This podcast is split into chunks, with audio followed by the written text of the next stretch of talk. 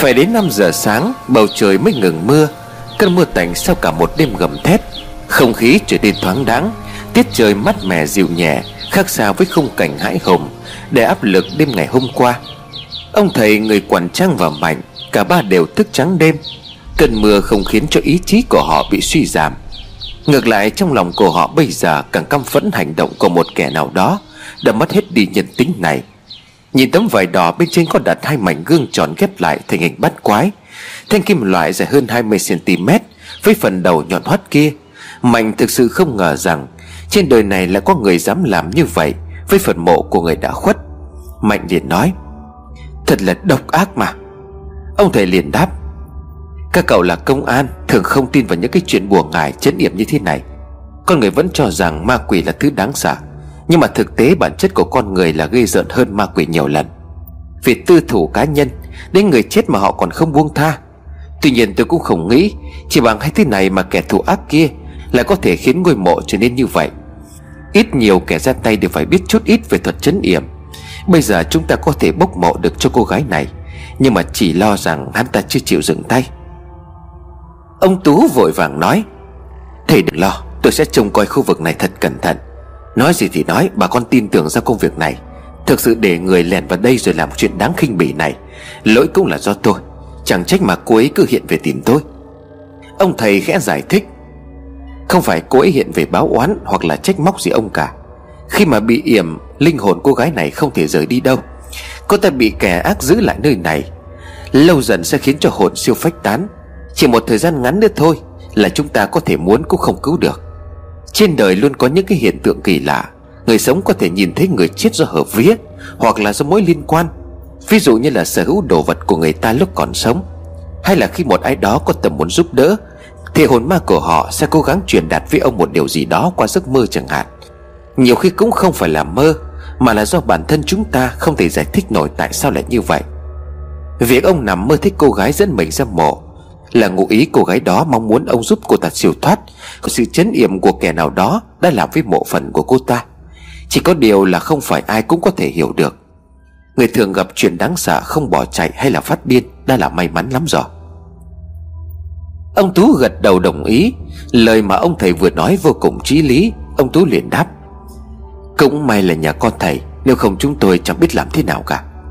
Ông thầy khẽ cười rồi đáp: "Tôi làm được như vậy cũng là do linh hồn của người đã khuất giúp đỡ. Có thể căn quả vận số của tôi có chút khác mọi người, nên tôi có thể giải được ý niệm của người chết. Khi trời bắt đầu đổ mưa, ban đầu tôi cũng định quay lại bởi cơn mưa quá lớn, nhưng mà rồi tôi nghe thấy tiếng khóc âm ỉ. Khi tia chớp lóe lên, mưa rơi xuống, tôi loáng thoáng thấy một bóng người đứng ngay bên cạnh nấm mồ. Cô ta chỉ tay về phía đó, ngay cái lỗ bị sụt lún bởi nước mưa. Và rồi tôi cứ như vậy dùng tay đào bới. May mắn chúng ta đã tìm được những thứ này, nhưng mà linh hồn cô ta vẫn còn đang rất yếu, rất khó để có thể giao tiếp với cô ấy một lần nữa." Ông Tú ngạc nhiên rồi nói: "Nói như vậy là thầy có thể nhìn thấy được hồn ma phải không ạ?" Ông thầy lắc đầu rồi đáp: Không hẳn là như vậy. Nó còn phụ thuộc vào rất nhiều yếu tố. Không phải lần nào cũng thấy được. Như việc tôi đi tìm mộ, có những lúc mà tôi tìm được đích xác, nhưng mà có những khi tôi lại trắng tay trở về. Tôi có chăng cũng chỉ là một ông thầy cúng mà thôi. Nhiều năm đi vào sâu trong rừng, cơ duyên cũng cho tôi gặp được một ông thầy mo người dân tộc thiểu số. Qua ông ta thì tôi mới biết trên đời này có rất nhiều chuyện mà chúng ta không thể tưởng tượng được. Có lẽ là nhờ ông thầy ấy cho nên tôi và đoàn người đi tìm hài cốt liệt sĩ mới bình an cho đến tận ngày hôm nay." Vừa nói, ông thầy vừa lấy sợi dây đang đeo ở trên cổ.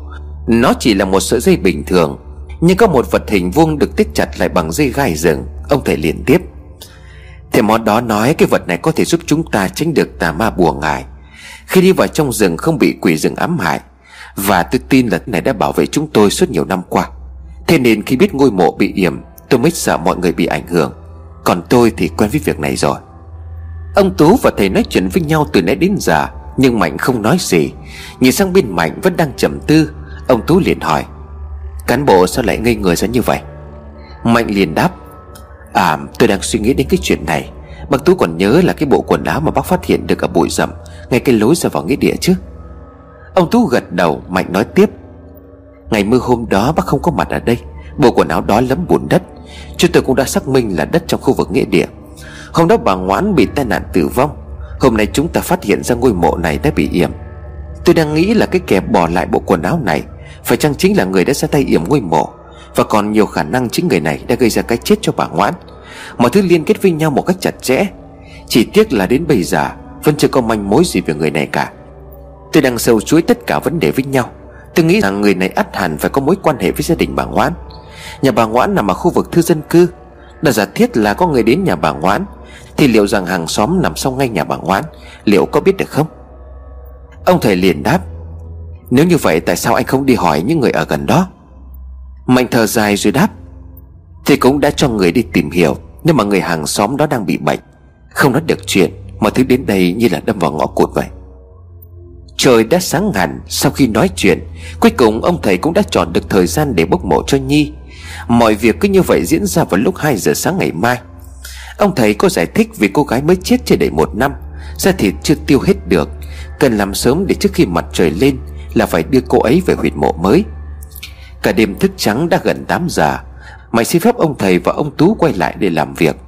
Mày không quên nói đêm nay sẽ đến để phụ một tay. Vừa dắt xe ra khỏi cổng nghĩa địa thì Mạnh có điện thoại. Đó là ba gọi. Bắt anh nghe giọng ba bên kia hốt hoảng: Anh Mạnh, bà Phòng về nhà rồi đấy.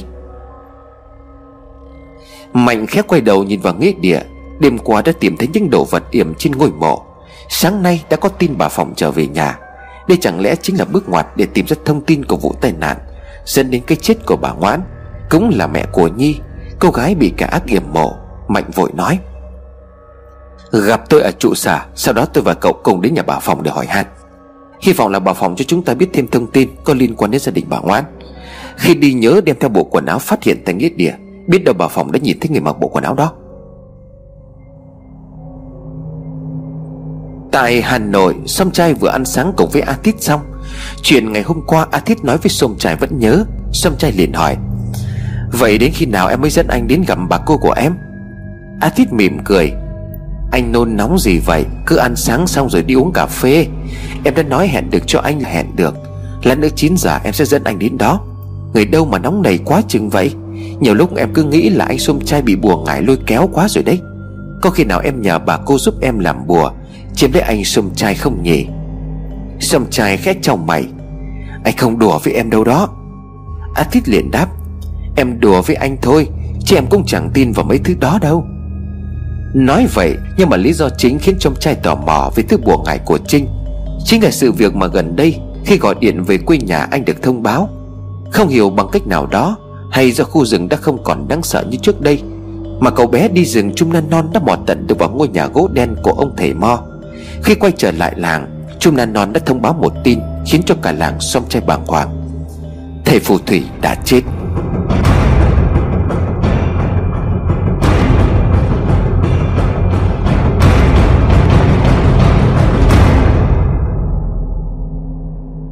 Đúng 9 giờ sáng, A Tít đưa Song Trai đến nhà bà cô của mình. Người này rất am hiểu về bùa ngải Thái Lan, đặc biệt là về Kuman Thong. Trước khi đi vào trong nhà, A Tít nói với Song Trai: Cô của em tên là Apinza. Ở Việt Nam mọi người gọi cô ấy là cô Trăm. Tính bà ấy có phần quái đản, cho nên là khi nói chuyện anh phải nhẹ nhàng một chút. Song Trai gật đầu bước vào bên trong sân. Ngôi nhà của cô Trăm khá rộng với những gian nhà khác nhau, nhưng tất cả đều đóng cửa. Tuy sống ở Việt Nam nhưng cô Trầm vẫn giữ cho ngôi nhà của mình có nét đặc trưng của người Thái. Hoặc là có lẽ cô ta làm như vậy là để thu hút sự chú ý của những người đến đây thỉnh bùa. Nghe A Tít kể về cô Trầm là một người chuyên thỉnh bùa Kuman Thong cho những người lắm tiền, thậm chí là cả diễn viên ca sĩ nổi tiếng với một chiếc giá cực cao. Điều đó giải thích vì sao cô Trầm lại sống trong ngôi nhà lớn đến như vậy. Chỉ có điều sao hôm nay nó lại điều hưu, có chút gì đó hơi kỳ lạ. Trong sân có một cô bé đang quét dọn. Nhìn thấy A Tít, cô bé vẫy tay chào. A Tít liền hỏi: Cô Trầm đang ở đâu vậy? Cô bé hạ chiếc chổi xuống rồi ra hiệu cho Song Trai và A Tít đi theo mình. Vòng ra sau gian nhà chính, đi qua một hành lang đến trước một ngôi nhà hình chóp màu vàng. Cô bé chỉ tay vào bên trong, ý nói rằng cô Trầm đang ở trong đó. A Tít cảm ơn cô bé rồi cùng với Song Trai bước vào. Đứng trước cửa, A Tít liền gọi: Cô Trầm, là cháu đây, A Tít đây. Cháu có hẹn với cô sáng nay nè. Giọng của cô Trầm liền vang lên: Vào đi. A Tít khẽ mở cửa. Song Trai ngó đầu nhìn vào bên trong. Không cảnh bên trong khiến cho song trai phải giật mình. Bên trong ngôi nhà nhỏ xây hình chóp ấy, ngồi trong nhà là một người phụ nữ trung tuổi, mặc chiếc váy truyền thống của Thái Lan. Bà ta đeo rất là nhiều vàng. Nhưng điều đó không khiến cho song trai ngạc nhiên bằng việc xung quanh bà phải có đến 20 con búp bê Kuman Thong được xếp thành một vòng tròn bao quanh lách cô Trăm. Ngước mắt lên nhìn, cô Trăm liền nói: "Đóng cửa lại rồi ngồi xuống. Thì rốt cuộc có chuyện gì mà cháu đến tìm ta suốt vậy?" Không chỉ song trai mà ngay cả A Thiết cũng thấy choáng ngợp trước sự xuất hiện của nhiều búp bê Kuman Thong đến vậy. Đã đến đây không ít lần, nhưng chưa lần nào A Thiết thấy cảnh tượng này. A Thiết khẽ hỏi: Sao cô lại làm như vậy?" Có lẽ là người nhà cho nên cô Trâm không giấu giếm. Cô Trâm liền đáp: "Những ngày trước đây ta gặp phải một chuyện nguy hiểm. Đã nửa tháng nay ta không ra ngoài, đóng cửa nhà, không có tiếp khách. Cũng bởi vì cái chuyện đó. Nếu cháu không phải là cháu của ta thì ta cũng không gặp đâu. Những con búp bê Kuman Thong này là đang bảo vệ ta đó." A Tít vốn không tin vào mấy chuyện bùa ngải. A Tít liền cười: "Cô cứ dọa cháu mà, cô thì làm sao gặp chuyện như vậy được?" Đôi mắt của cô Trâm bất chợt thay đổi. Cô nhìn sâu vào mắt của A Thít một cái để ớn lạnh. Là một người cũng thờ Kuman Thong cho nên song trai có phần choáng ngợp trước cảnh tượng này. Đây là lần đầu tiên song trai thấy nhiều Kuman Thong đến vậy. Cô Trâm nhìn song trai khẽ hỏi: "Anh chàng này, cậu cũng có một bé Kuman Thong phải không?" Song trai gật đầu rồi nói: "Dạ đúng rồi, nhưng mà sao cô biết à?" Cô Trâm liền đáp: "Có một linh hồn nhỏ luôn ở bên cạnh cậu. Linh hồn này cũng giống như những đứa trẻ ở đây. Nói cách khác là chúng cùng một dòng Kuman Thong phép trắng." Nghe cô Trâm nói, song trai cũng đã hiểu tại sao A Tít lại khẳng định cô Trâm là một người am hiểu về Kuman Thong. Số lượng Kuman Thong bên cạnh cô Trâm lúc này cũng đã chứng minh cho điều đó. Cô Trâm nói với A Tít: "Tóm lại là cháu có chuyện gì, nói ngay đi nào." A Tít liền đáp: "Cháu thì không có chuyện gì cả, nhưng mà bạn cháu thì có. Anh ấy muốn hỏi cô một số vấn đề liên quan đến Kuman Thong. Cô giúp anh ấy nhé, nhờ cô vậy. Mà thôi, hai người nói chuyện với nhau đi. Cháu ở đây cũng không giúp được gì cả. Cháu ra ngoài chơi với con bé kia vậy." Nói rồi A Thiết bước ra ngoài. Còn hai người ở trong nhà, cô Trâm mới hỏi: "Cậu gặp vấn đề gì liên quan đến Kuman Thong sao? Linh hồn Kuman Thong của cậu vẫn bình thường. Cậu có một trái tim nhân hậu. Thế thì cậu cần hỏi gì, giúp được ta sẽ giúp." Song trai khẽ đáp: "Thưa cô, tôi đến đây không phải là để hỏi về Kuman Thong của mình. Tôi muốn hỏi về một loại Kuman Thong mà tôi cũng không biết nó có phải là Kuman Thong không nữa. Thứ bùa ngải này khiến tôi có một cảm giác không an toàn. Tôi đã từng nghĩ rằng nó là Kuman Thong thuộc dòng tà ngải, nhưng mà tôi lại không chắc chắn. Những gì tôi biết thì nó đang mang một sức mạnh vô cùng khủng khiếp. Nó có thể hại chết người khác thông qua suy nghĩ của chủ nhân. Nó đem lại cho chủ nhân tất cả những thứ mà người này mong muốn." Cô Trâm liền nói: "Ý cậu đang nói đến lúc dốc là một loại Kuman Thong thuộc dòng phép đen?" Song trai liền đáp: "Không, với sự hiểu biết của tôi thì nó còn đáng sợ hơn vậy." Cô Trâm chợt tít lạnh gáy. Là một người chuyên về Kuman Thong, bản thân cô Trâm biết lúc dốc là một dạng Kuman Thong đáng sợ, mang trong mình nhiều sức mạnh tà ác nhất. Hiện nay để tìm được một người có thể luyện được dòng Kuman Thong cũng là một điều vô cùng khó khăn. Những kẻ luyện được lúc dốc đều là những pháp sư sở hữu ma thuật đen và sống ẩn giật, rất khó để tìm ra họ, chứ đừng nói là có thể gặp. Cô Trâm liền nói: "Làm sao cậu lại khẳng định được như vậy? Chắc gì cậu đã nhìn thấy lúc dốc. Những kẻ có thể luyện được lúc dốc chắc hẳn cũng đã chết hết rồi. Chỉ có những thầy phù thủy sở hữu sức mạnh khủng khiếp mới có thể luyện ra được thứ búp bê đáng sợ đó." Song trai khẽ tiếp: "Cậu đã từng nghe đến cái địa danh nghĩa địa đầu lâu chưa?" Cô Trâm tròn mắt. Nghĩa địa đầu lâu, cái tên mà hầu như những ai quan tâm đến bùa ngải hay là sự kỳ bí mang một màu sắc kinh dị đã trở thành huyền thoại để biết cái tên này. Trong khi cô Trâm vẫn còn đang hoang mang thì song trai nói tiếp bằng một câu khiến cho cô Trâm đổ mồ hôi hột: "Cái bùa ngải mà tôi đang nói được luyện thành từ một ông thầy phù thủy sống trong nghĩa địa đầu lâu. Tôi chính là người của làng Khôn Mù An, ngôi làng nằm ven bìa khu rừng đáng sợ đó. Cũng chính là ngôi làng nhiều năm về trước quân đội Thái Lan đã phát hiện ra hàng nghìn xác thai nhi để được giấu trong chùa khi các nhà sư ngôi chùa đó muốn biến chúng trở thành Kuman Thong." Nghe đến đây, cô Trâm nhìn thẳng vào mắt của song trai rồi nuốt nước bọt.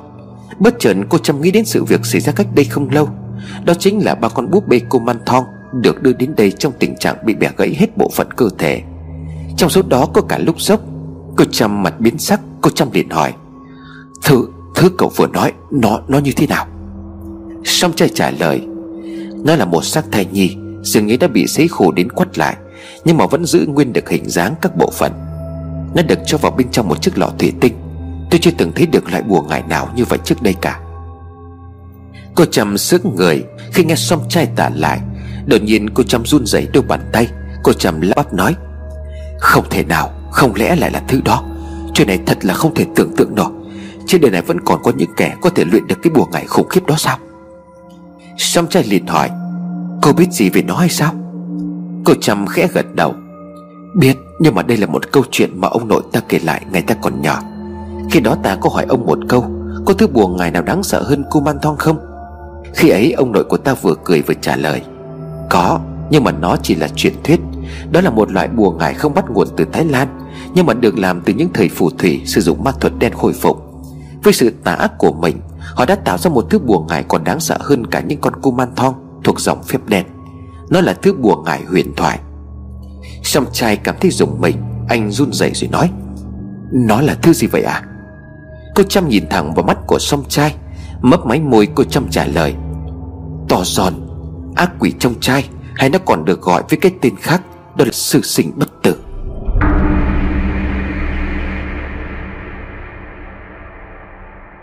Tại xã An Thọ, Mạnh và cùng ba vừa đến nhà của cô Phòng. Ngôi nhà nằm phía sau nhà của bà Ngoãn. Hôm nay cánh cửa nhà đang mở. Bên trong Mạnh thấy có bóng người đang thấp thoáng đi lại. Đó chính là con trai của bà Phòng. Cổng mở toang, Mạnh bước vào bên trong. Nhìn thấy hai người mặc sắc phục công an, anh sẻng bước ra rồi hỏi: các anh lại đến đây là có chuyện gì nữa vậy?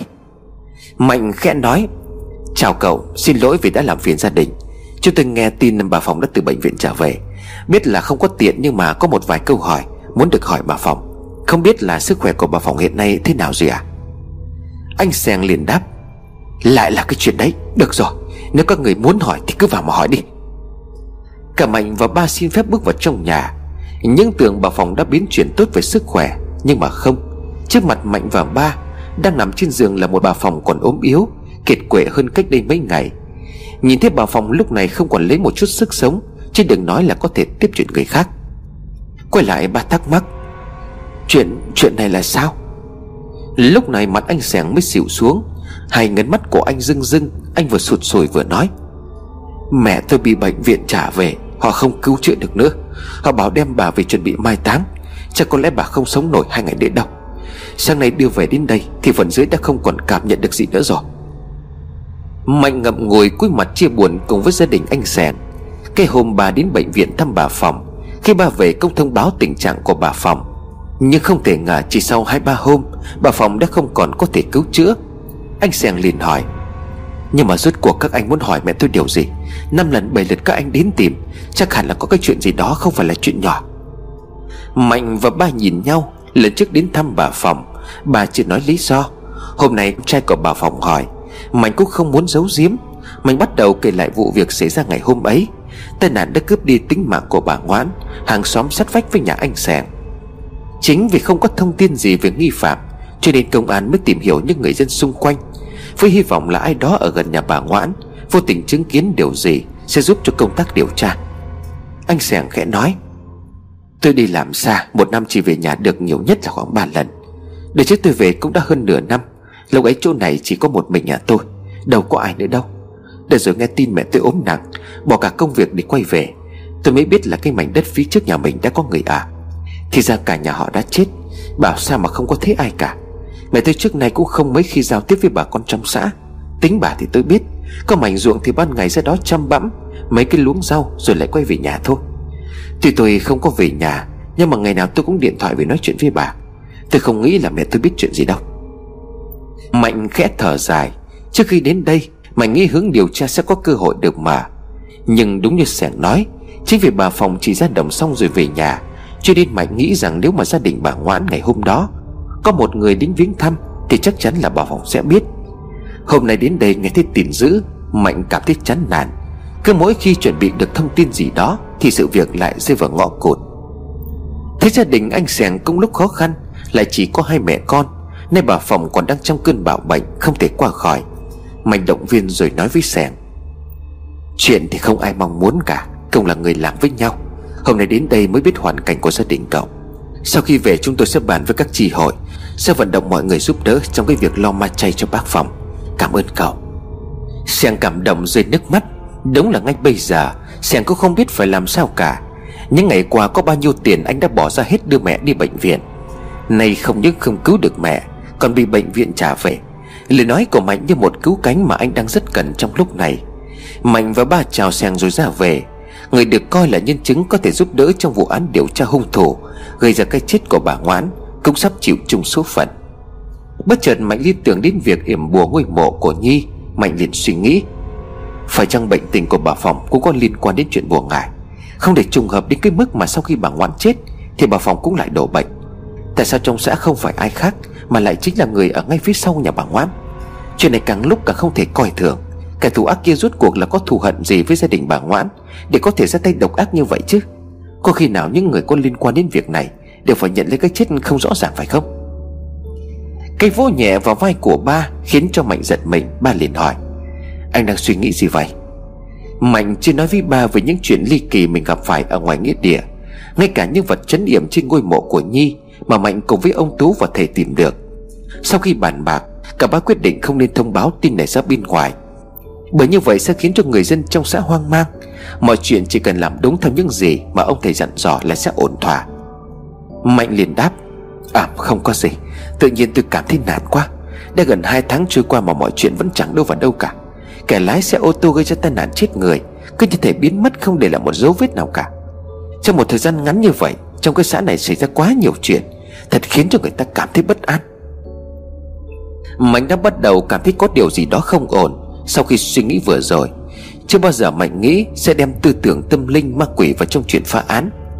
Nhưng có những sự việc tận mắt chứng kiến, tự mình trải nghiệm, Mạnh lo rằng những gì mình nghi ngờ sẽ trở thành sự thật. Mạnh liền nói với ba, cậu quay về trụ sở trước đi, tôi có việc phải đến nghĩa địa một chút. Chuyện bà nãy nói với con của bà Phòng, cậu thay tôi đưa ra ý kiến cho mọi người nhé. Ba gật đầu vâng dạ rồi ra về trước. Còn Mạnh quay trở lại khu nghĩa địa. Mạnh muốn hỏi ông thầy xem liệu rằng suy nghĩ của Mạnh có đúng hay không. 10 giờ sáng, cả đêm qua không chợp mắt, nhưng ông Tú và thầy vẫn đang rất dùng sức. Họ đang hướng dẫn mọi người sắp xếp đồ đạc, dụng cụ để đêm nay sẽ tiến hành bốc mộ cho Nhi. Nhìn thấy Mạnh, ông Tú bước lại rồi chào. Cán bộ lại đến rồi à? Không phải lo nữa đâu, chuyện ở đây mọi người mỗi người một tay một chân là xong. Đêm nay cán bộ có mặt là được rồi. Mạnh liền đáp, vâng tôi nhớ rồi, nhưng mà tôi đến đây là có chuyện khác. Bước về phía ông thầy, Mạnh khẽ hỏi nhỏ, thưa thầy, tôi có chuyện này muốn hỏi ý kiến của thầy một chút có được không ạ? Ông thầy quay lại gật đầu rồi trả lời, được chứ, có gì anh cứ nói đi tôi nghe. Dẫn thầy ra một gốc cây có bóng mát. Mạnh vào luôn vấn đề. Mạnh liền nói, chẳng là sáng nay tôi có đến nhà bà hàng xóm nằm ngay phía sau gia đình mà hai vợ chồng chết cùng một ngày. Nhưng mà bà hàng xóm đó bị bệnh nặng không qua khỏi, chỉ e là nay mai cũng sẽ chết. Tôi muốn hỏi là... Thế Mạnh ngập ngừng không thành câu. Ông thầy nhìn xung quanh một lượt rồi đáp, có gì cậu cứ nói đi, đừng có sợ. Mạnh liền tiếp tục, là một chiến sĩ công an làm việc theo pháp luật, tôi không dám tin và đưa những cái chuyện ma quỷ vào trong diễn biến của vụ việc. Nhưng mà cá nhân tôi có cảm nhận những cái người có liên quan đến cái vụ việc này đều đang gặp một mối nguy hiểm vô hình. Tôi sâu chuỗi những gì mà đã tìm hiểu qua rồi đi đến kết luận như thế này. Kẻ yểm ngôi mộ con gái của bà Ngoãn rất có thể đã khiến cho cả hai vợ chồng bà Ngoãn phải chết. Bà hàng xóm sát ngay sau nhà có lẽ đã nhìn thấy điều gì, cho nên sau khi hai vợ chồng bà Ngoãn chết, bà hàng xóm cũng lâm bệnh nặng, đến nay thì không qua khỏi. Ông thầy suy nghĩ một lát rồi khẽ đáp, anh nghĩ như vậy cũng không phải là không có lý. Bùa yểm rất là đáng sợ, có những gia tộc dòng họ bị yểm đến khi chết không còn người nào. Tuy nhiên tôi nghĩ là cái trường hợp này không phải như vậy, bởi vì nếu như anh nói thì chẳng phải anh tôi hay là ông Tú quản trang kia bây giờ sao còn có thể đứng ở đây để nói chuyện được nữa. Tôi còn có thứ để bảo vệ, hai người đâu có gì đâu, phải không nào?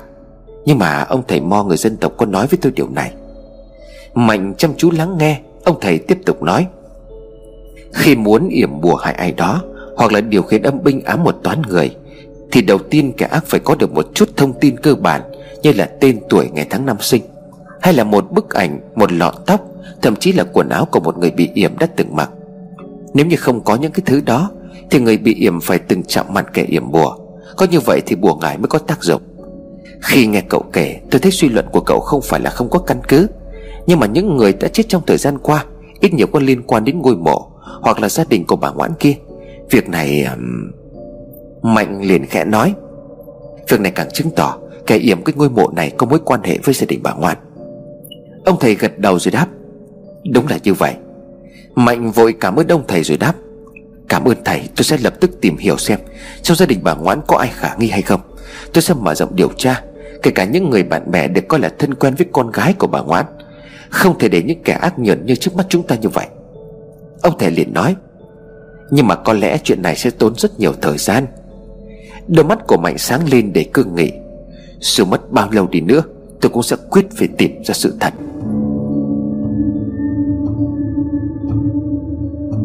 Rời khỏi nhà của cô Trâm, vừa lái xe Som Trai vừa suy nghĩ về cuộc nói chuyện bàn nãy. Đến bây giờ Som Trai vẫn không dám tin thứ bùa ngải mà Trinh đang sở hữu lại là một loại bùa ngải thất truyền, được coi là một trong số những bùa phép cổ xưa huyền thoại. Nhưng nghĩ kỹ lại một chút thì điều đó hoàn toàn có thể xảy ra, bởi người luyện ra nó chính là lão phù thủy sống trong nghĩa địa đầu lâu. Một cái tên địa danh chỉ nghe qua thôi cũng khiến cho con người ta phải khiếp sợ. A Thít liền hỏi Som Trai, anh sao vậy? Từ lúc nói chuyện với cô Trâm xong em thấy anh có vẻ rất là lo lắng, bộ có vấn đề gì không tốt hả anh?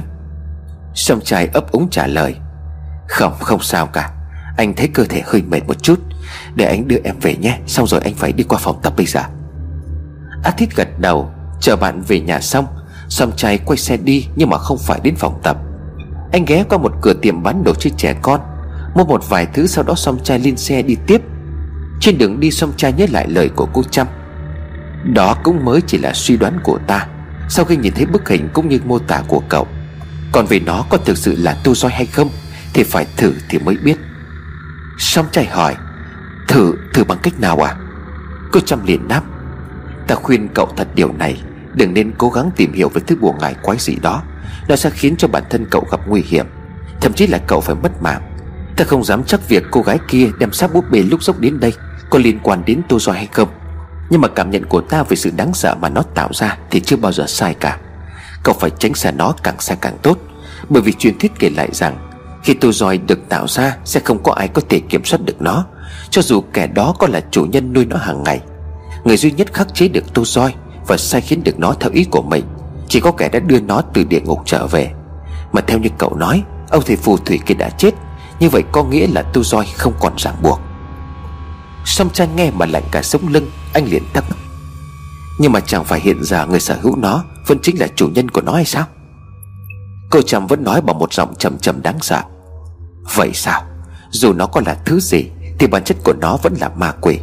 Nó cần một yếu tố để có thể tiếp tục lưu lại nhân gian, đó chính là sự thờ phụng cúng tế.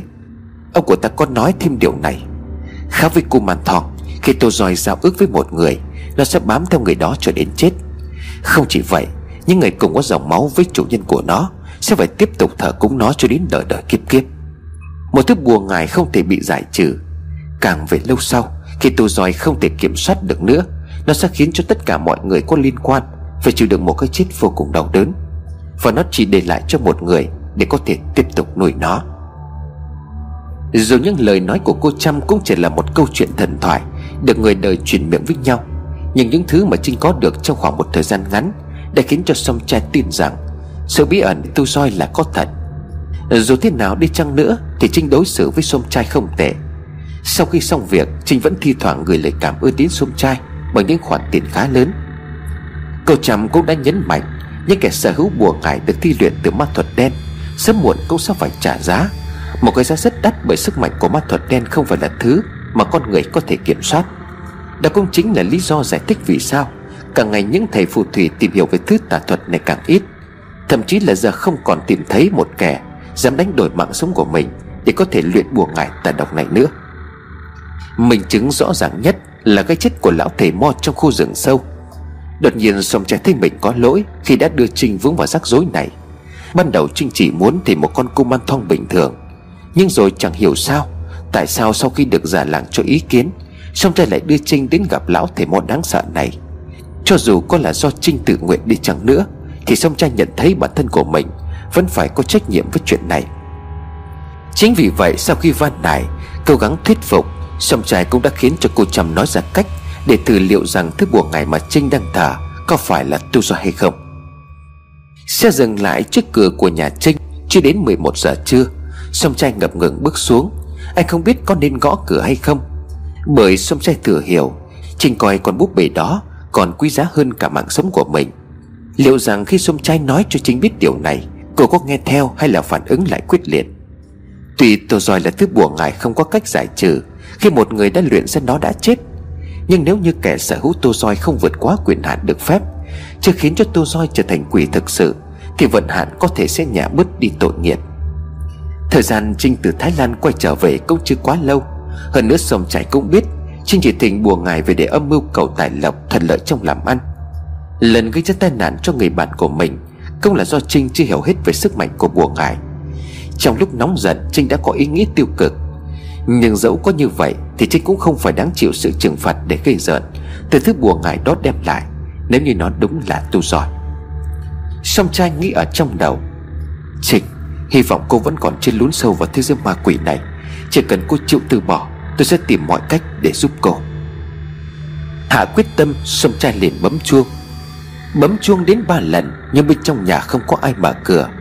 Nóng ruột buồn chồn xen lẫn bứt rứt không yên. Kể từ khi có được thông tin về thứ bùa ngải kinh dị này, song trai tỏ ra vô cùng lo lắng. Nhưng thật tiếc cho anh, lúc này Trinh không có ở nhà. Điện thoại cho Trinh thì máy cũng bận. Song trai đành phải quay về với rất nhiều thắc mắc ngổn ngang ở trong đầu.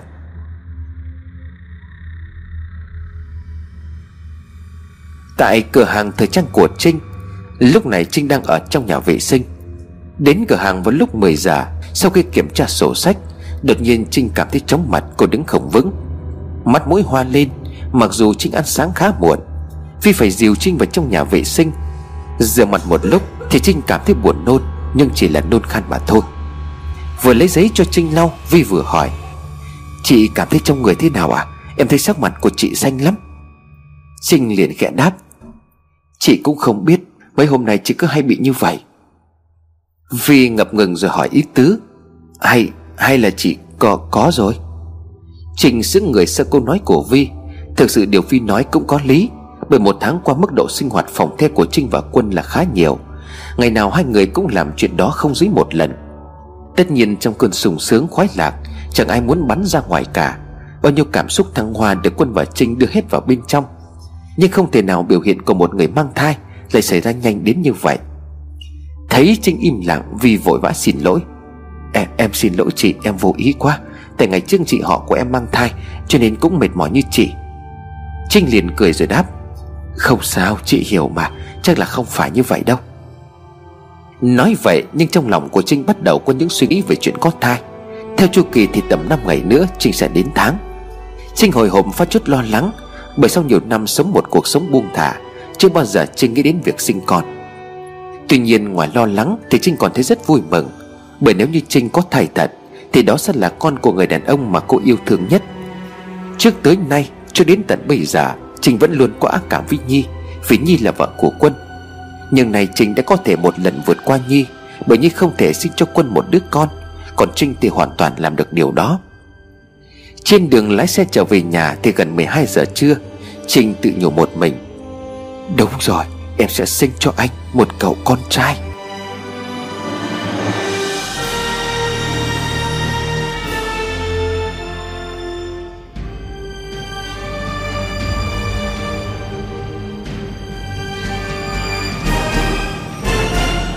Sáu giờ sáng ngày hôm sau, khi tia nắng đầu tiên vừa chiếu xuống mặt đất, cũng là lúc tất cả mọi người nhìn nhau mỉm cười.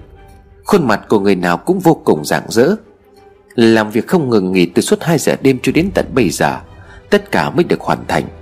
Hài cốt của Nhi cũng được chuyển về huyệt mộ mới cao hơn, thoáng đãng hơn. Tất cả đều nhờ vào sự nhiệt tình của bà con trong xã. Nhưng chỉ đến khi xong xuôi, họ mới có thể thở vào nhẹ nhõm. Dù đã được cảnh báo từ trước rằng lần bốc mộ này sẽ rất khác biệt, bởi vì đây là mộ bị yểm, người chết cách đây chưa 1 năm. Xác thịt nhiều khả năng còn chưa phân hủy hết, nhưng cho đến khi đào mộ rồi cố gắng đưa được quan tài của Nhi lên mặt đất, lúc mà đắp áo quan, những ai có mặt ở đó cũng phải giật mình lùi lại phía sau vài bước. Khoảng đất chôn cất quan tài của Nhi bốc lên mùi thối nồng nặc, nhưng khi nắp áo quan được mở ra thì một mùi xú ế còn khủng khiếp hơn đó nhiều lần. Tất cả không ai dám lại gần. Mọi người phải tản mác đi một lúc lâu sau, khi mùi thối đó đã bớt dần đi. Lúc này dưới ánh đèn mang sông, ông thầy khẽ nhìn vào bên trong quan tài. Đã từng chứng kiến rất nhiều hài cốt của những người đã khuất, cũng đã dự tính lần bốc mộ này sẽ gặp những chuyện khó tin. Nhưng ông thầy cũng phải giật mình kinh sợ. Ở bên trong chiếc áo quan, thi thể của Nhi đã rụng hết cả da thịt, nhưng những tảng thịt thối giữa ấy lúc rúc đầy những con giòi bò. Những con giòi nhợt nhợt to hơn con bình thường đến 3-4 lần. Chúng trắng ợn đang bò lổn nhổn bên trong quan tài, ăn dần ăn mòn những tảng thịt mục giữa, trượt lại bộ xương đang chuyển dần sang màu đen xám. Một vài người lúc đó cũng tò mò ghé mặt vào xem, nhưng ngay lập tức họ phải ôm miệng chạy ra xa bởi cảnh tượng kinh dị đến nổi gai ốc, lạnh sống lưng đến như vậy. Ông thầy quay lại rồi nói: mộ bị yểm, xác thịt của người chết bị giòi bọ nhúc, linh hồn cô gái này chắc hẳn đã phải chịu rất nhiều đau đớn. Đây chính là lý do vì sao hàng đêm mọi người nghe thấy những tiếng rên rỉ, nghiến răng hay là cào xé vào ván gỗ. Ông Tú liền hỏi: vậy bây giờ phải làm cách nào thưa thầy? Ông thầy liền đáp: thịt đã rửa hết, xương thì đã trơ ra, nhưng mà trước tiên phải làm cho quan tài sạch một chút. Bây giờ mọi người đem củi đã chuẩn bị ra đây, xếp củi thành một vòng tròn cách áo quan khoảng tầm 1 mét, sau đó thì đốt cháy. Làm như vậy giòi trong áo quan sẽ được bỏ đi, lửa nóng sẽ giết chết chúng, đồng thời hơi nóng cũng khiến cho thi thể của người đã khuất được sạch hơn.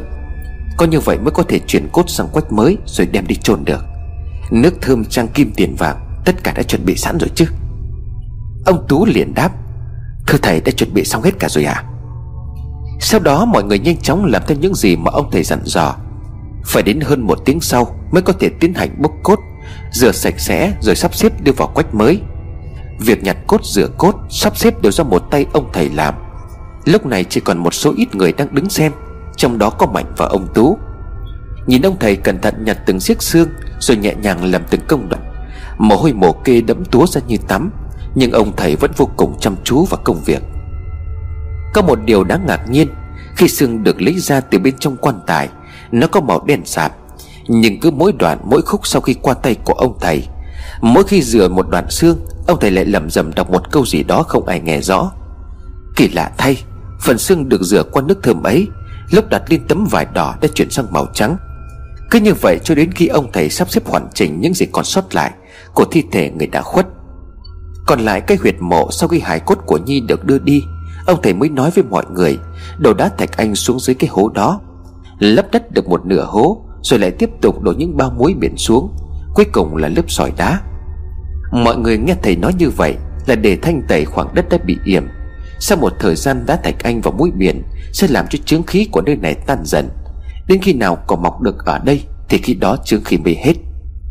Để cẩn thận hơn nữa, ông Tú cùng những người dân ở trong xã, sau khi làm xong đúng như lời thầy dặn, mọi người còn xây dựng luôn hàng rào để tránh cho người khác tò mò. Làm lễ cúng vái đưa Nhi về huyệt mộ mới, suốt cả một đêm không ngừng nghỉ. Nhưng khi nhìn lại việc mình vừa làm, ai cũng cảm thấy lòng nhẹ bẫng, cảm giác vô cùng thanh thản, mặc dù mới vài ngày trước họ còn cảm thấy rất sợ ngôi mộ này. Đưa tay lên chắn lòng mồ hôi, ông thầy nói với mọi người: bốc mộ cho người chết đã xong, nhưng mà cô gái này theo tôi rất đáng thương, đến chết mà không được yên nghỉ. Linh hồn cô ấy sau khi bị yểm đến mức này sẽ rất khó để mà siêu sinh. Chẳng hiểu sao trong lúc rửa cốt cho cô ấy, tôi là có cảm giác gì đó rất là quen thuộc, nhưng mà tôi cũng không biết đó là cái thứ gì cả. Nhân duyên đến với chúng ta đôi khi là từ tiền kiếp. Dù cho con người có phạm phải sai lầm nào thì khi chết đi cũng đã là tận số. Gia đình bố mẹ chết cả, bản thân khó có thể đầu thai, rất là đáng thương. Tôi mong mọi người có tấm lòng giúp đỡ như vậy, thì sau này nếu được, mỗi người ra thăm mộ cho thân nhân, hãy thắp cho cô ấy 1 nén hương. Nghĩa tử là nghĩa tận. Tôi thay mặt cô ấy cảm ơn tất cả mọi người. Dân xã An Thọ có mặt tại nghĩa trang khi ấy đã có nhiều người rơi nước mắt trên những câu nói của ông thầy.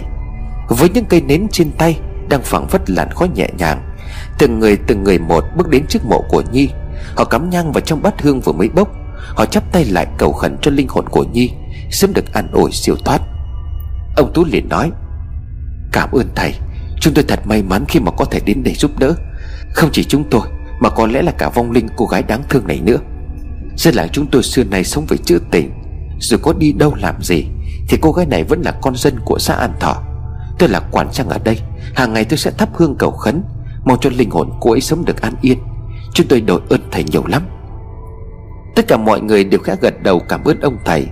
Nắng đã lên, những tia nắng bắt đầu một ngày mới dịu dàng, chiếu thẳng vào ngôi mộ vừa mới được xây chắc chắn và đẹp đẽ. Ánh nắng xua đi những gì u ám nặng nhọc của đêm ngày hôm qua. Thay vào đó là nó sưởi ấm cho tất cả những con người có tâm thiện đã có mặt tại nơi này. Ông Tú khẽ mỉm cười, ông rấn ra nước mắt.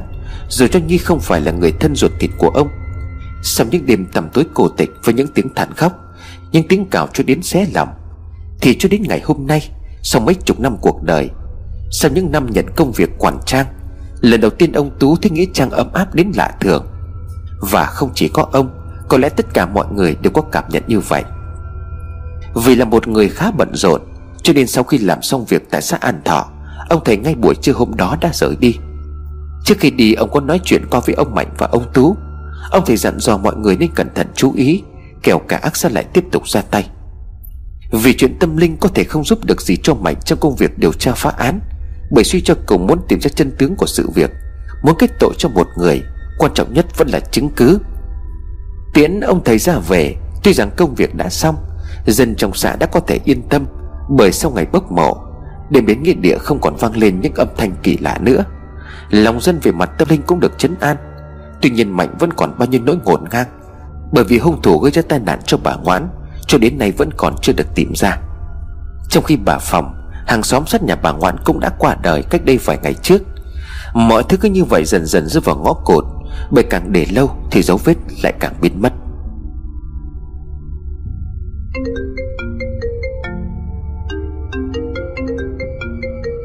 Alo, anh Song Trai à? Anh có rảnh không?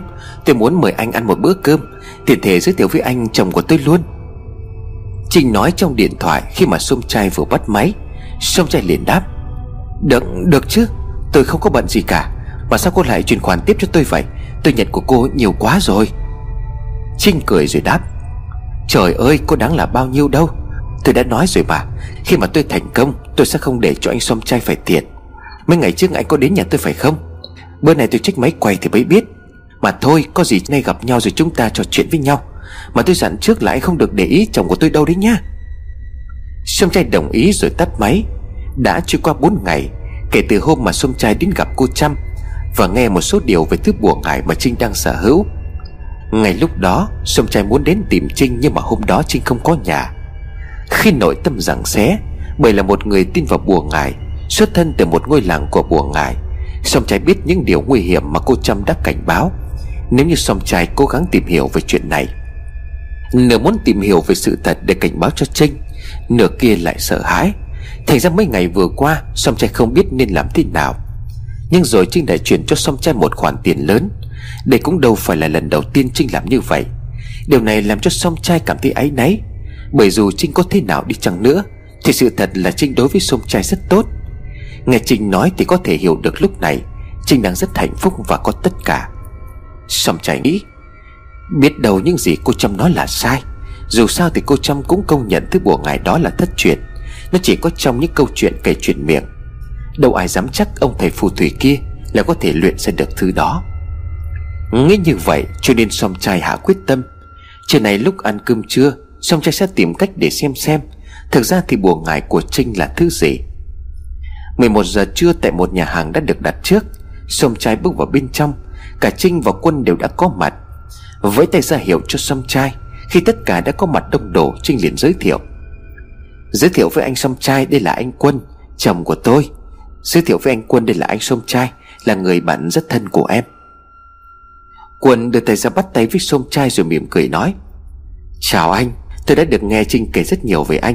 Cảm ơn anh đã giúp đỡ Trinh trong công việc. Hôm nay mới được gặp anh rất là hân hạnh. Song Trai nhìn Trinh thì thấy Trinh đang khẽ nháy mắt. Qua cách nói chuyện thì có vẻ như Quân không hề biết Song Trai đã giúp Trinh việc gì. Mà nếu như là Quân không biết thì có nghĩa là Trinh đã giấu. Nhưng điều đầu tiên Song Trai cảm nhận thấy thì Quân là một người đàn ông tốt. Chẳng trách mà Trinh lại cố gắng để có Quân bằng được như vậy. Nhìn cả hai đang rất hạnh phúc, Trinh vui cười rạng rỡ, khác hẳn với mấy tháng trước khi mà Trinh tìm gặp Song Trai với một gương mặt đang hoảng loạn. Dường như mọi chuyện đang diễn ra với Trinh vô cùng thuận lợi.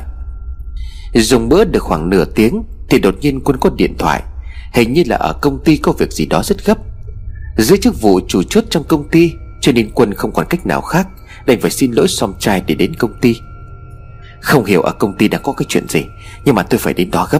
Xin lỗi anh Som Trai nhé, hiện anh dùng bữa mà phải bỏ ngang như thế này thật là ngại quá. Som Trai cười rồi khẽ đáp, không sao anh, công việc quan trọng hơn cả, anh cứ đi đi, chúng ta còn nhiều dịp mà. Khẽ hôn lên trán của Trinh một nụ hôn nhẹ nhàng, Quân rời khỏi nhà hàng. Còn lại hai người, Trinh mới kể qua về những may mắn, thuận lợi mà cô đang được tận hưởng. Bất ngờ Trinh liền hỏi, anh Som Trai có muốn về nhà tôi một chút không? Tôi mua cho anh trai một cái món quà này mà nãy vội đi quá cho nên là không có mang theo. Nghe thấy Trinh bảo về nhà của Trinh, đột nhiên Som Trai nhớ lại cái áp lực lần đầu tiên đến nhà của Trinh. Suy nghĩ một lúc không thích Som Trai trả lời, Trinh liền hỏi, anh Som Trai sao vậy? Anh đồng ý chứ? Som Trai hơi tái mặt, nhưng rồi anh vẫn gật đầu và nói, Được, chúng ta đi thôi. Xe dừng lại trước cửa của nhà Trinh. Trinh bước xuống xe mở cửa, còn Som Trai đang loay hoay lấy túi đồ lần trước đã mua đem đến nhà Trinh. Cửa mở ra, Trinh liền nói, mời anh vào nhà. Ủa mà anh đang cầm cái túi gì vậy? Som Trai liền đáp, à không có gì đâu, chỉ là mấy món đồ chơi nho nhỏ. Hôm trước tôi đi qua tiệm đồ chơi, thế nó hay cho nên là mua vài thứ định đem cho cô ấy mà. Chúng ta đều biết là Kuman Thong rất thích đồ chơi còn gì. Trinh mỉm cười rồi đáp, anh Som Trai chu đáo quá. Đặt chân vào bên trong nhà, lần này khác hẳn với lần trước. Som Trai không còn cảm nhận sự lạnh lẽo cũng như áp lực. Ngôi nhà hoàn toàn bình thường. Vào đến phòng khách, Trinh liền nói, anh ngồi đợi tôi một chút, tôi lên trên ấy lấy đồ cho anh. Đảm bảo món quà này anh sẽ rất thích cho mà xem. Som Trai gật đầu đồng ý. Còn lại một mình với túi đồ chơi ở trên tay, Som Trai toát mồ hôi, bởi anh không biết có nên làm như vậy hay không. Nhưng mà đến cuối cùng, sự tò mò thôi thúc đã khiến cho Som Trai quyết định là một phép thử đầy nguy hiểm. Lúc này dưới tầng 1 chỉ còn lại một mình Som Trai. Xách túi đồ chơi ra đến ngưỡng cửa ra vào, Som Trai run rẩy lấy từng món đồ chơi nhỏ xíu bằng bông ngón tay. Nào là búp bê, nào là ô tô đồ chơi. Cứ như vậy Som Trai xếp chúng thành hai hàng ngang. Đối diện bên kia mép tường, Som Trai đặt thêm một tấm gương nhỏ phản chiếu hình ảnh một số đồ chơi để được xếp ngay ngắn ở đó. Xong xuôi, Som Trai nhanh chóng quay lại chỗ ngồi. Một lát sau thì Trinh cũng đi xuống.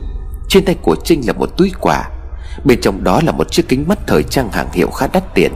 Trinh nói, anh Som Trai đeo thử đi, khi nhìn thấy tôi đã nghĩ là rất hợp với anh.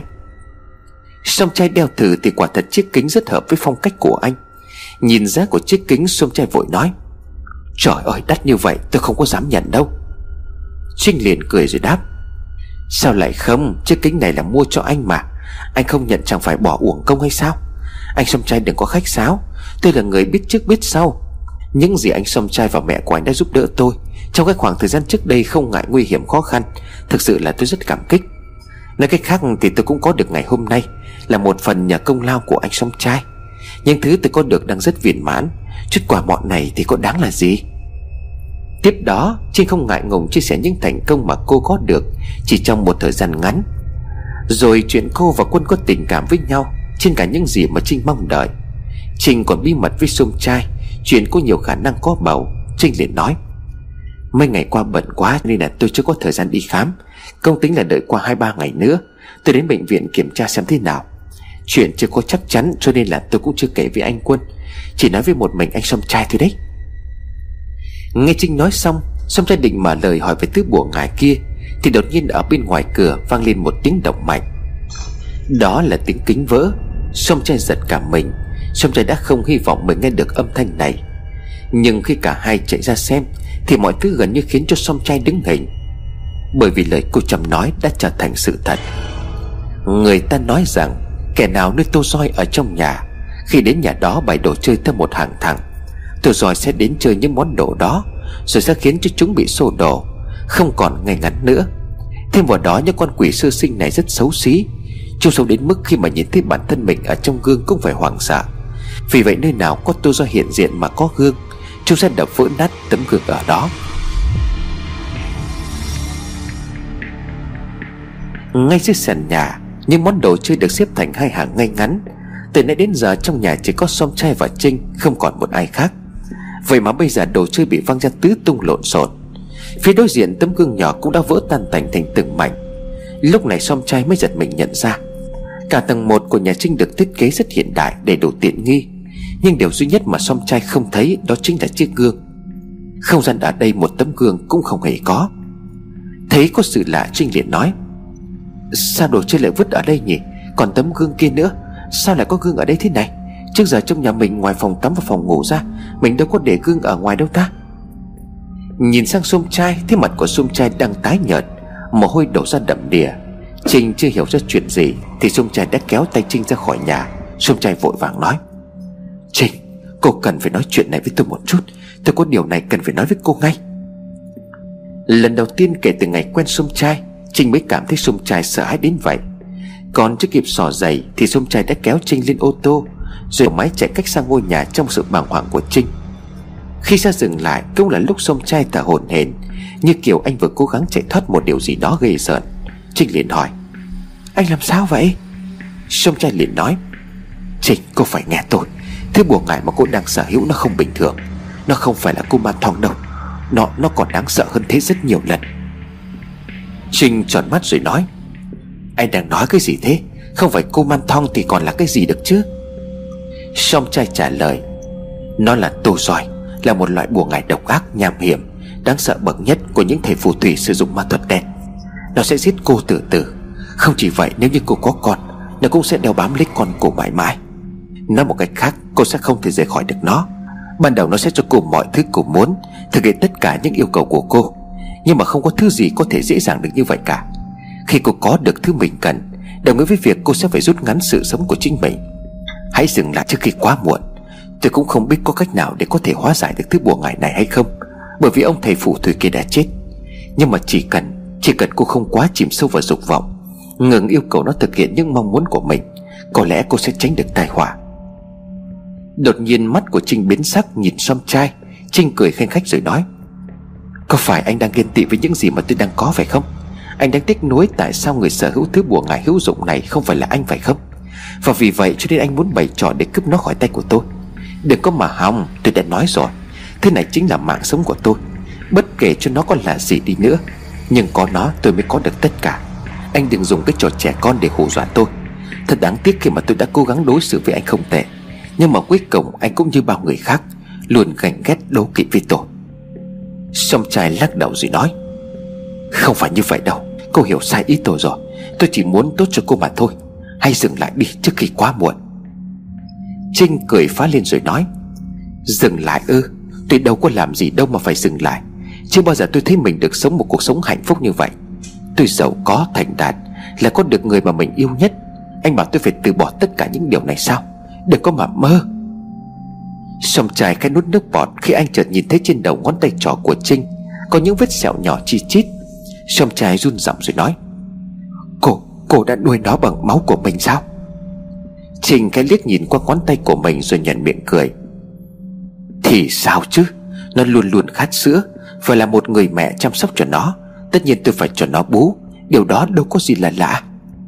Som Trai rùng mình, anh ấp úng nói: "Nuôi ngải bằng máu là một điều chỉ có ma quỷ mới làm. Cô đã không còn là người nữa rồi.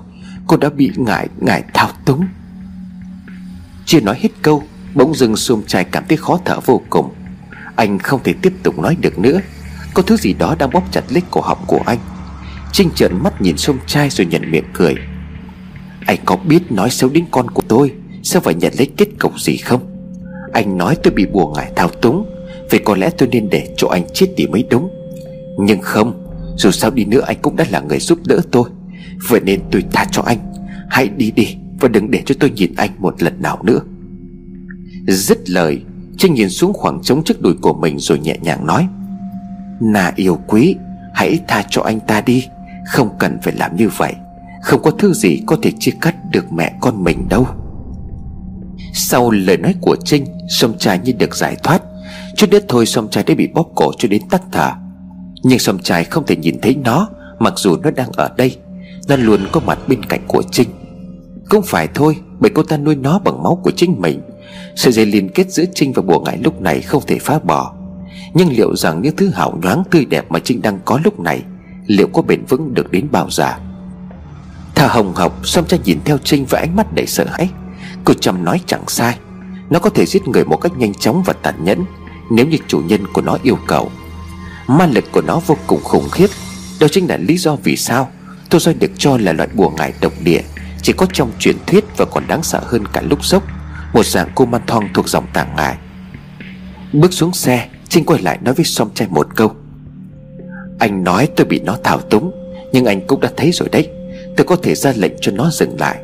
Nếu như anh còn tìm cách để phá tôi một lần nữa, tôi e là anh không may mắn như ngày hôm nay đâu.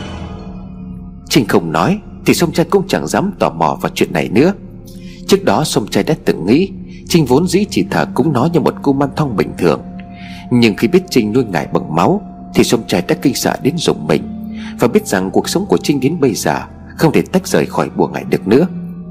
Phải mất một lúc lâu sau, Som Trai mới hoàn hồn và tiếp tục lái xe trở về nhà. Som Trai lập tức thu dọn đồ đạc rồi đặt vé máy bay quay trở về Thái Lan. Linh tính mách bảo cho anh rằng chỉ có thể rời khỏi Việt Nam, đi càng xa càng tốt, anh mới có thể tránh được tai họa. Một tai họa mà đến một thầy bùa có khả năng thỉnh Kuman Thong như là cô Trâm không phải đang kiêng dè. 3 ngày sau từ bệnh viện trở về, Trương vui mừng cho đến phát khóc, bởi không ngoài dự đoán của cô đã có thai thực sự. Chỉ có điều vẫn chưa xác định được thai nhi là bé trai hay bé gái. Buổi tối ngày hôm ấy là một ngày phải nói là hạnh phúc nhất của Quân. Sau khoảng thời gian quá dài nhiều sương gió, Quân lặng người đi khi nghe Trinh báo tin bất ngờ. Anh Quân, em có thai rồi. Em có thai rồi anh ạ. Là con của chúng mình đó. Quân không dám tin mà phải hỏi lại đến 2 lần nữa. Và rồi khi nhìn thấy kết quả khám của bác sĩ, Quân mới ổ lên sung sướng. Quân nhấc bổng Trinh lên để hạnh phúc, nhưng rồi anh lại vội đặt Trinh xuống bởi một lý do vô cùng dễ thương. Thôi chết, anh phải cẩn thận, không lại ảnh hưởng đến em và con. Trinh khẽ cười. Anh vui chứ? Quân liền đáp. Em nói gì lạ vậy, tất nhiên là anh vui rồi.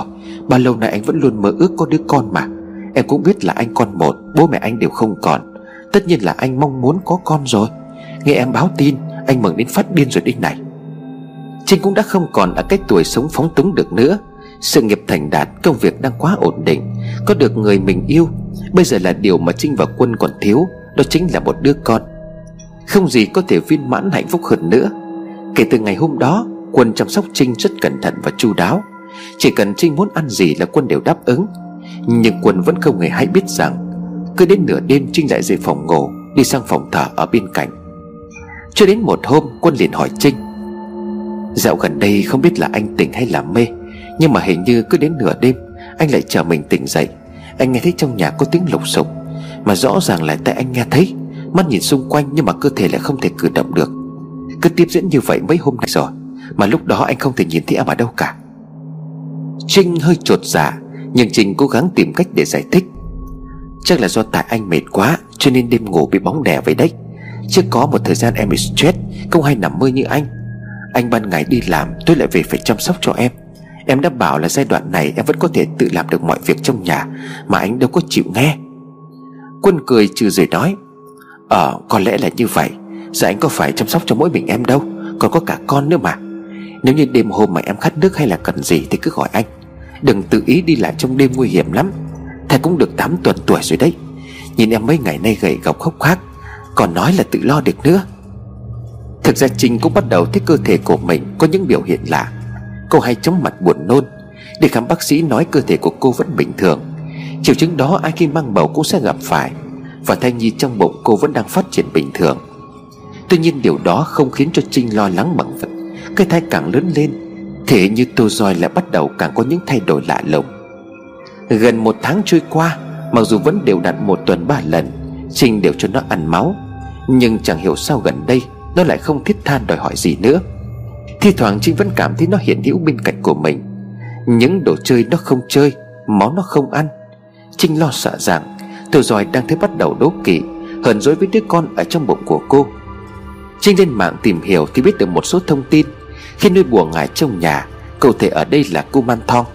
Đa phần là những Kuman Thong đó sẽ không thích có sự hiện diện của đứa trẻ khác, bởi cho dù nó có là ma quỷ thì linh hồn nó vẫn còn là một đứa trẻ. Nhớ lại chuyện của chị My ngày trước, chỉ vì chị My đặt con trong nuôi của nó mà nó đã trêu ghẹo, giấu con của chị My đi. Nó chọc cho con bé khóc thét lên rồi vội vàng rời khỏi nhà, Trinh biết điều này, cho nên dù là mang thai nhưng Trinh vẫn không quên hàng ngày để thắp hương rồi cho nó ăn một cách cẩn thận. Nhưng một vài thay đổi lạ lùng đã khiến cho Trinh cảm thấy lo lắng.